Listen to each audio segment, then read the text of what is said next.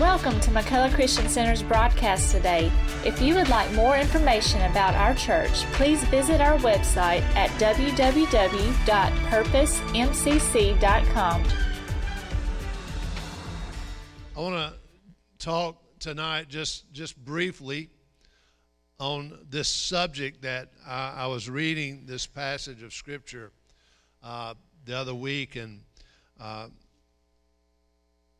this this particular uh, statement uh, just really um, jumped out at me uh, in this story, and and it talks about how that uh, Peter was was uh, captured by Herod, and uh, in verse five, that Peter was kept in prison, but prayer was made without ceasing of the church unto God for him.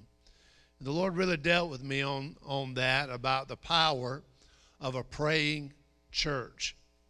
Uh, and so that's what I want to talk about tonight. I want to give you a little bit,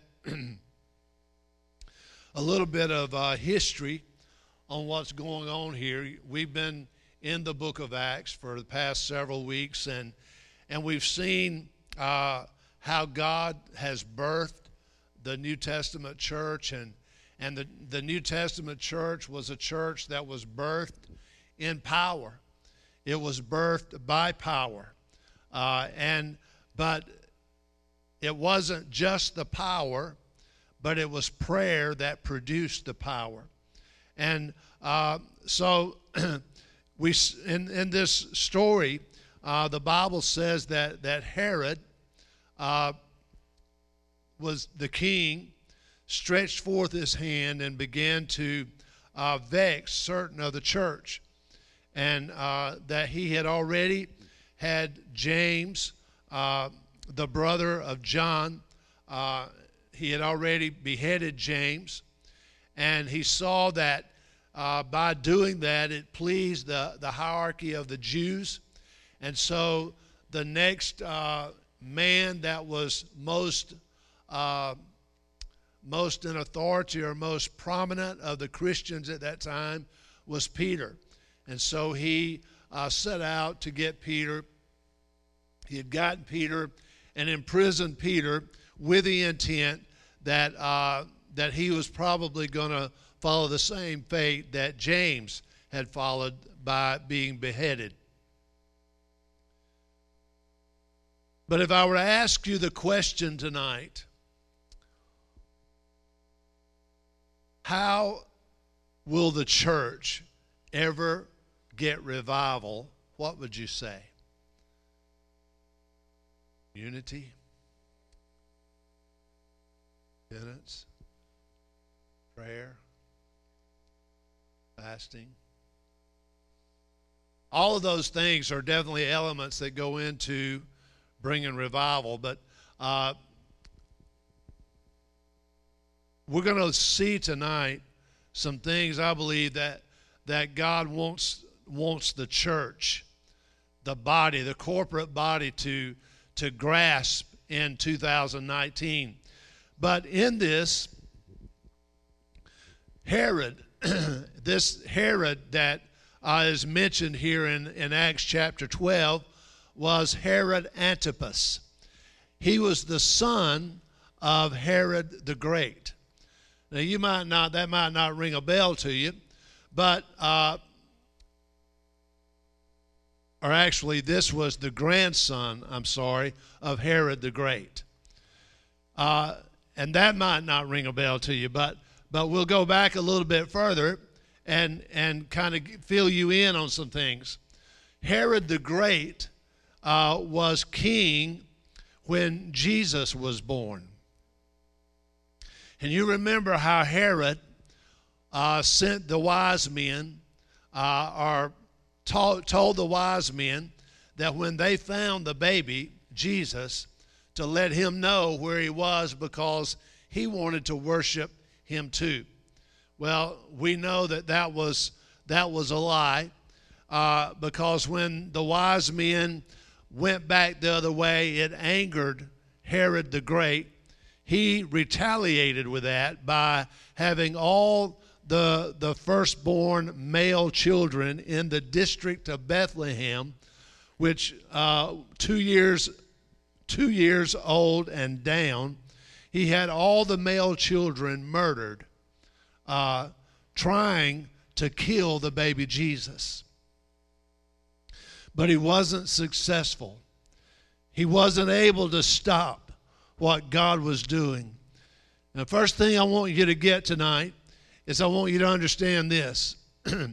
if you ever get a word from God that you know that this is what God is doing, this is what God wants, this is where God is taking you, you don't have to worry about how many demons of hell rise up against you because, because they cannot stop what God has ordained. They cannot stop what God has already made plans for. When God makes plans, His plans are sure. And it doesn't matter. It doesn't matter what happens to you. It doesn't matter what affliction might come in your life or what struggle may come in your life until God says, That is it. The purpose I've had for you is finished. Until that day comes, friend, just go ahead and rejoice because it doesn't matter. It doesn't matter what the doctors have said. Doesn't matter what man says. It doesn't matter how you feel. God has got it and it's going to happen. Herod the Great tried to destroy the baby Jesus, but he could not do it. He, he was not able to do it. And then we move on down, and his son, Herod Antipas, comes on the scene.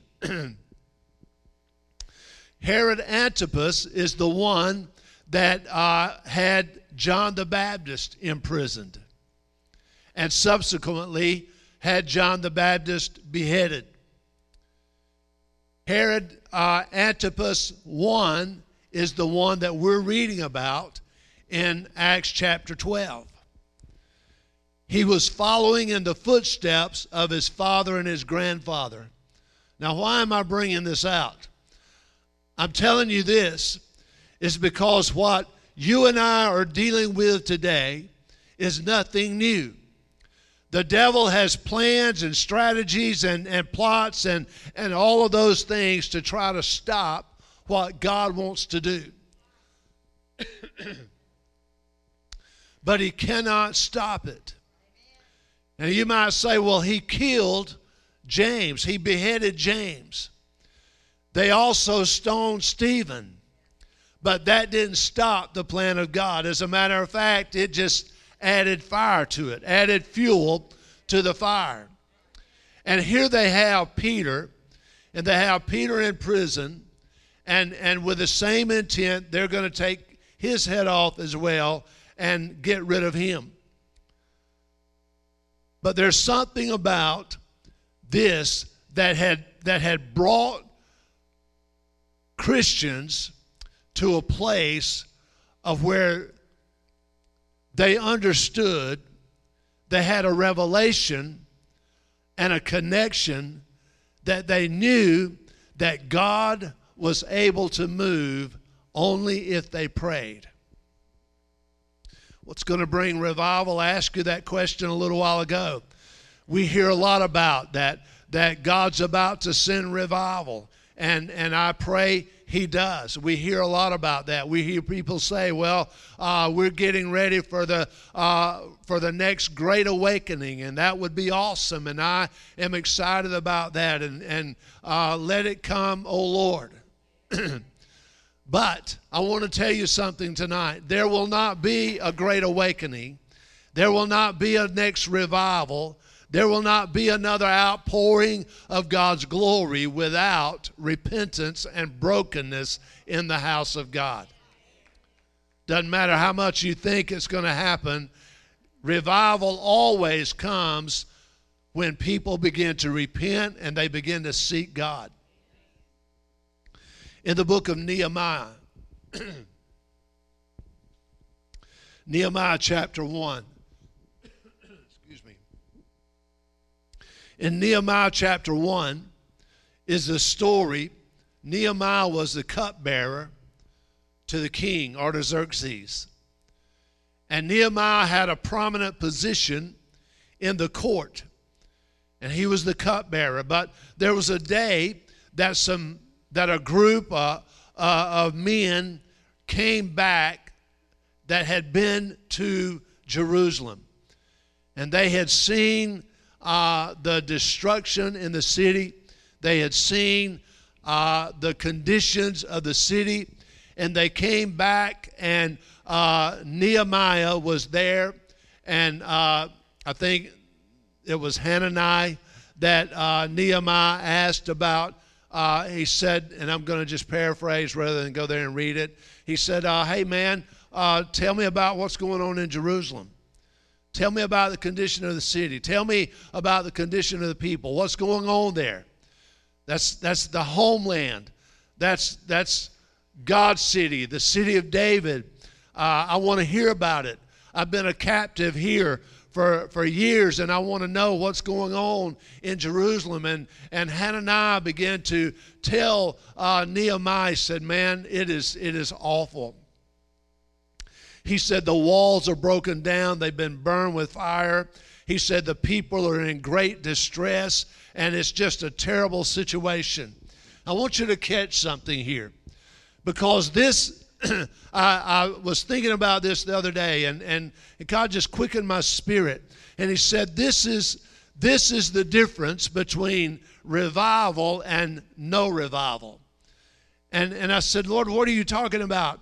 And he said, I want you to notice there's two men here, Nehemiah and Hananiah. They were both Jews. They both uh, probably loved the Lord. Hananiah had been to Jerusalem, he had seen the condition of the city, and he came back. But one thing about Hananiah that you don't see uh, that's, that's not like Nehemiah is that you don't see any tears from Hananiah. You don't see any weeping. You don't see any uh, uh, brokenness about him.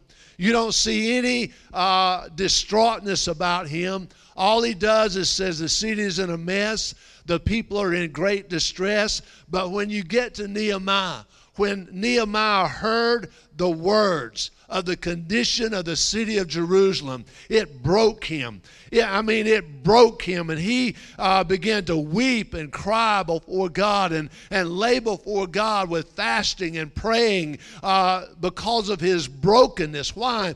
Because the, the city uh, of David, the, the, the place that God had chosen to put his name there, was in a mess and was, was destroyed, and it smote him in his heart. And he said, God, I cannot rest until something happens to fix this mess. What is the difference there? The difference, ladies and gentlemen, is that one man saw the same destruction, but it didn't strike him. It didn't strike at the chords of his heart. Another man heard what he said, and when he heard those words, it broke him. It broke him to the point that it drove him to his knees. It broke him to the point that he began to fast and pray before God and say, God, send something, do something are you, you catching what I'm saying? So when I ask the question, what's going to bring revival? What's going to bring revival in your life? What's going to bring restoration in your life? If you go back and you look throughout the history of the Bible from Genesis all the way through Revelation, you'll see where most of the time revival and great restoration took place out of brokenness, out of deep repentance. In the book of, Revelation, chapter 2 and 3, and, and you don't have to turn there unless you just want to. But in this story is the story of the seven churches of Asia. And Jesus is speaking concerning these seven churches of Asia.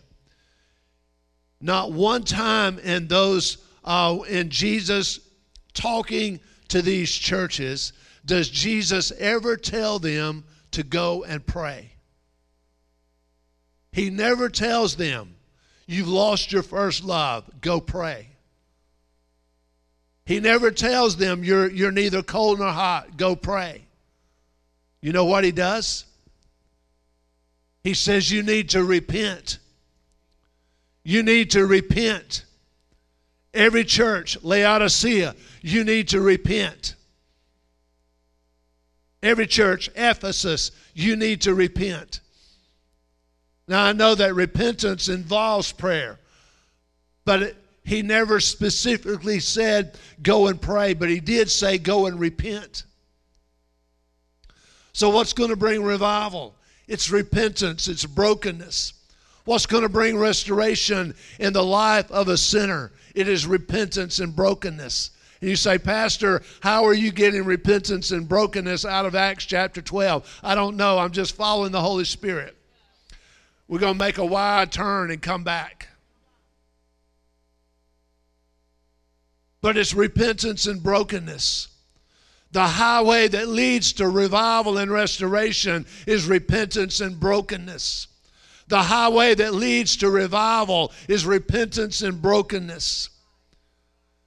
The reason that we're not seeing sinners changed by the power of the gospel is because there's no true repentance.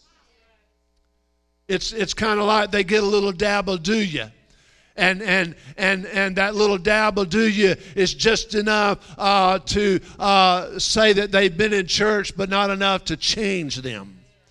And I want to tell you, the gospel changes lives. The power of the gospel changes lives. The word of God changes lives. All right, now I'm fixing to. I'm at a crossroads now. I'm going to make a, a, a right turn and come back. But I just wanted to wanted to let you know that that that the move of God that our country so desperately needs is going to be birthed through repentance and prayer. It will not come any other way, guys. It won't come through the head of a denomination. It won't come through better teaching. And it won't come through better preaching. It won't come through better oratorical skills, but it will only come through prayer and repentance. Because you see, prayer doesn't change God, prayer changes me. Repentance doesn't do anything for God, but it does a whole lot for me. Amen? So, here is Peter in prison. and he's held by these four quaternions of soldiers. According to what I understand, there was about four soldiers uh, in each quaternion uh, or in each group. And the reason there were four of these groups was that two of them were chained to Peter on the left and right. One of them guarded the actual prison door, and the other one stood at the front uh, gate of the prison and guarded it. And the reason there were four groups of them is they took each a watch. Uh, they took a watch each during the night. And so Peter was bound in prison, soldiers on both sides shackled up, chained up in prison. And uh, the Bible says that uh, Herod intended to have him uh, brought before the people or beheaded on uh, after the Passover. But the Bible says in verse 6 that when Herod would have brought him forth the, the same night Peter was sleeping, between two soldiers bound with two chains, and the keepers before the door kept the prison. Or, yeah, kept the prison. But if you go back to verse 5, it says that Peter was kept in prison But prayer was made without ceasing of the church unto God for him. Prayer was made without ceasing of the church unto God for him. The power of a church that prays together.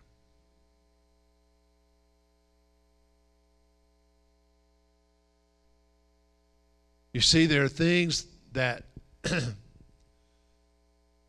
if we're not careful, we will adopt into our lives that will replace the most important things that God wants us to have. If you're not careful, you will allow things to come into your life, and they're not always bad, but they displace what God really wants you to have. If you're not careful, don't take this the wrong way. Put your phones down or whatever, and don't be throwing them at me or nothing like that. But if you're not careful, even our worship will take the place of what God really wants us to have. If you're not if you're not careful, even your church attendance will replace what really God wants you to have. All right? And we got to have I love worship. I mean, God's working and moving in our worship. And I love worship. And worship has its place, it leads us to a place. But listen, if we don't go on, we're going to miss what God wants us to have. Church attendance is good, and I'm glad that you come on Wednesday nights and Sunday mornings. I'm not preaching to the Wednesday night crowd tonight, I'm preaching to the Sunday morning crowd they're going to get the uh, podcast and they'll listen to it. All right? But but coming to church is good. But if you stop at just coming to church, you're going to miss what God wants you to have. You see, God wants you to go on in to Him, deeper into Him, and to realize that when we begin to pray together as a corporate body, God will move. He will move. And I'm thankful for those of you that are, that are praying. I'm thankful for these ladies, uh, especially that are praying. I, I know there's two groups that are praying, and others are praying. And I'm thankful for that. Thankful for your prayers. But I want you to, I want you to see how prayer turned this situation around. Prayer changed the plan of the enemy. And, and in the book of Acts, you see that sprinkled all throughout that book is the power of prayer. In Acts chapter 1 and verse 14, uh, the, the Bible says that the disciples continued with one accord in prayer and supplication. This was as they were going into the upper room, that they continued in one accord and in prayer and supplication. And we know the results of that. In Acts chapter 3 and verse 1, where Peter and John were going down uh, and, and they saw the crippled man at the gate beautiful. They were going down at the time of prayer when that took place. In Acts chapter 6, uh, uh and round, around about verse 4, uh, we see where they said that they they'll continue uh, to give themselves to prayer and to the ministry of the word. They wouldn't allow anything to get in the way of praying. Nothing could come between them and praying. Acts chapter 10, the story of Cornelius. You see where uh, the, the angel came to Cornelius and said, Your prayers have been heard. And then we see Peter uh, at Simon the tanner's house on the rooftop, and he was praying, and the angel of the Lord came or uh, had the vision, and it came during prayer. You see, prayer changes us. Prayer opens our spiritual pipeline up. that we can begin to receive and we can begin to see things like we've not seen them before. James chapter 5 and verse 16 says, Confess your faults one to another and pray one for another that you may be healed.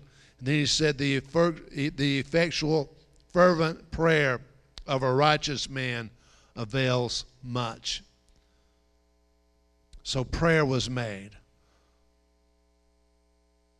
The English Standard Version says, But prayer was made. But prayer was made.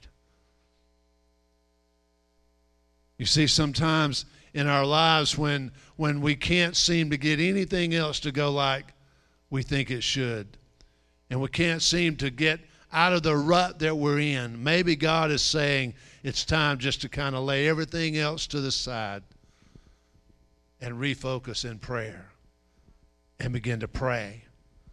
Maybe it's time to turn the TV off. Maybe it's time to put the phone down get off of Facebook, cut the tweet, and start praying. And see if it won't bring a move of God. The awesome thing about this is it doesn't matter how the enemy has already come to bind you up. Doesn't matter how the enemy has already come to wrap you up when God gets ready to move. Think about it. Peter was bound to two Roman soldiers. And God comes and just picks him right up, right out of the middle. Chains fall off, shackles fall off.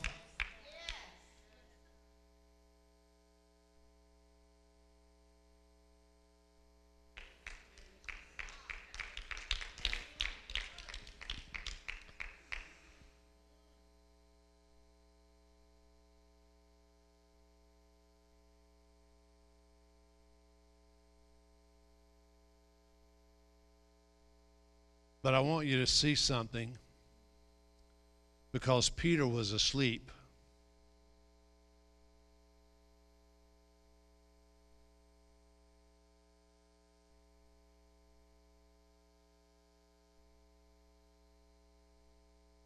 Yeah, old crazy Peter. Always putting his foot in his mouth. Always saying the wrong thing at the wrong time in front of the wrong people. Peter was asleep because Peter had gotten a revelation of how awesome God was. Peter realized listen, if they take me now, it'll be okay. If they leave me, that'll be good. Peter was asleep, but the church was praying. The church was praying. The people were praying. And the Bible says that the angel of the Lord came upon him, and a light shined in the prison and smote Peter on the side and raised him up, saying, Arise up quickly. And his chains fell off from his hands. That's pretty awesome there. And the angel said to him, Gird yourself, bind on your sandals. And so he did. And he said unto him, Cast your garment about you and follow me. And he went out, followed him. And I'm going to just word this like I, I think it southern Alabama. He went out and followed him, didn't even know it was true what was being done by the angel, but thought that he was in a dream. See, we read these stories like this in the book of Acts And I know there are people that say, well, you know, the things that happened in the book of Acts, that is a historical, uh, uh, that's the history of the church. And, you know, that's the way it started then. And, and it started out with power, but we don't need all of that now. And uh, it started out, you know, the, the displays of the Spirit and, healing and, and things like that. And but but God doesn't do all of that anymore. So it's it's a good lesson of history and all of that. And and and and so but God just doesn't work like that anymore. And the devil has come in so subtly and and rocked people to sleep and lied to people and to and to get them into thinking that that God doesn't work uh, miracles anymore. God is not a powerful God anymore. He is just a God that is concerned about saving you.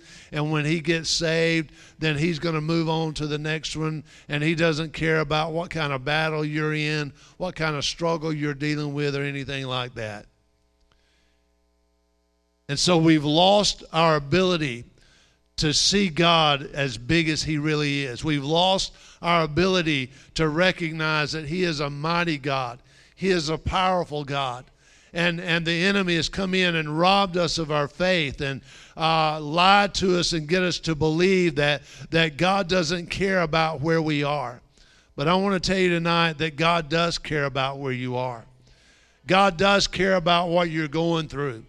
And God is still the same God today as He was back then.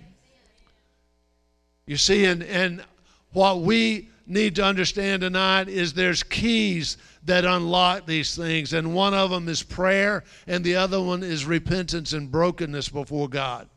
Because when I reach my limit, that's when God begins to move.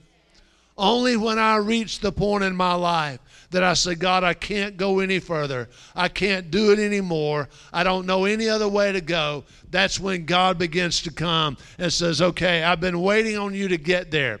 That's the reason that Paul said in Second Corinthians that God's strength is made perfect in his weakness. Amen.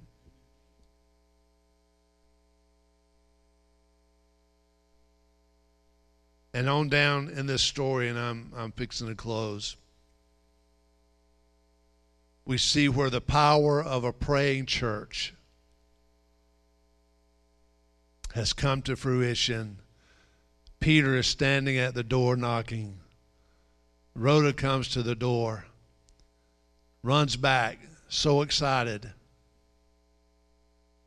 Runs back and tells everybody in the house, Peter is at the door. No, he ain't. No, he ain't.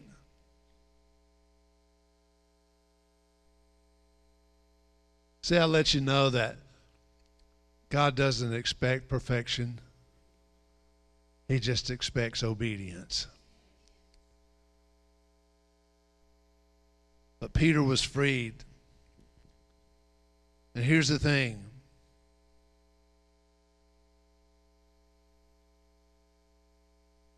the very ones that had it in their mind that Peter was going to be destroyed. If you look in that story, there were 16 soldiers that lost their lives because they put their hands to something that God said belongs to me. Not only that, God put, a, put an end to the life of Herod in the, in the final part of the chapter, Herod dies. The Bible says there was a day that he sat arrayed in royal apparel in verse 21 sat upon his throne and made an oration unto the unto the people the people gave a shout saying it is the voice of a god and not of a man and immediately the angel of the Lord smote him because he gave not God the glory. And he was eaten of worms and gave up the ghost. But notice, notice this in verse 24. But the word of God grew and multiplied. The word of God grew and multiplied. If there's one thing that I want you to get out of this chapter 12 tonight. It is this that it doesn't matter how bleak the situation is, doesn't matter how dark the situation looks in your life. when you begin to pray, God will move on your behalf. And here's the thing understand that it is bigger than you. That what, what the plan that God has for you is bigger than you. When you look in the mirror, you see yourself, but when God looks at you, God says, There's I've got a plan there. I've got a purpose for you. I've got I've got there's there's a people or there's a people group that is waiting on you to get where I'm wanting to take you.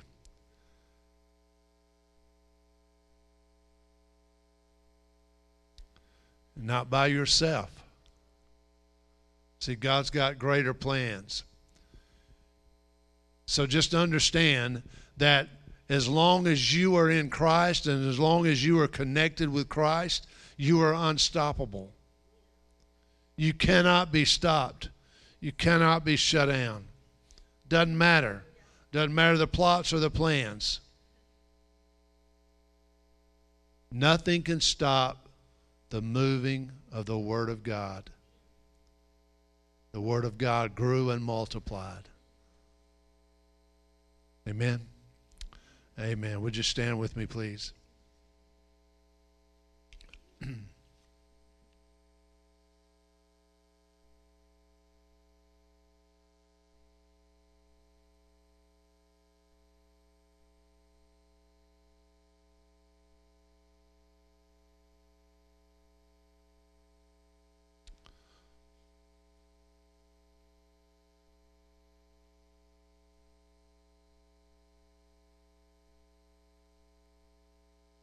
You know, it excites me when I hear people say that they've been praying, that they've been seeking God.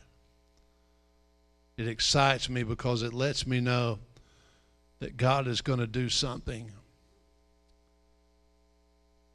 And listen, we've seen little spurts of, of revival. We've seen people get excited. And, and then the next week, right back to the status quo. But I think what God is doing and what God is wanting to do is, is to break us down and to get us to begin to pray and begin to seek Him. And when we begin to pray, we come in on Sunday morning, worship team gets on the stage. They won't have to strike a note, they won't have to strike a chord. Worship will already be started.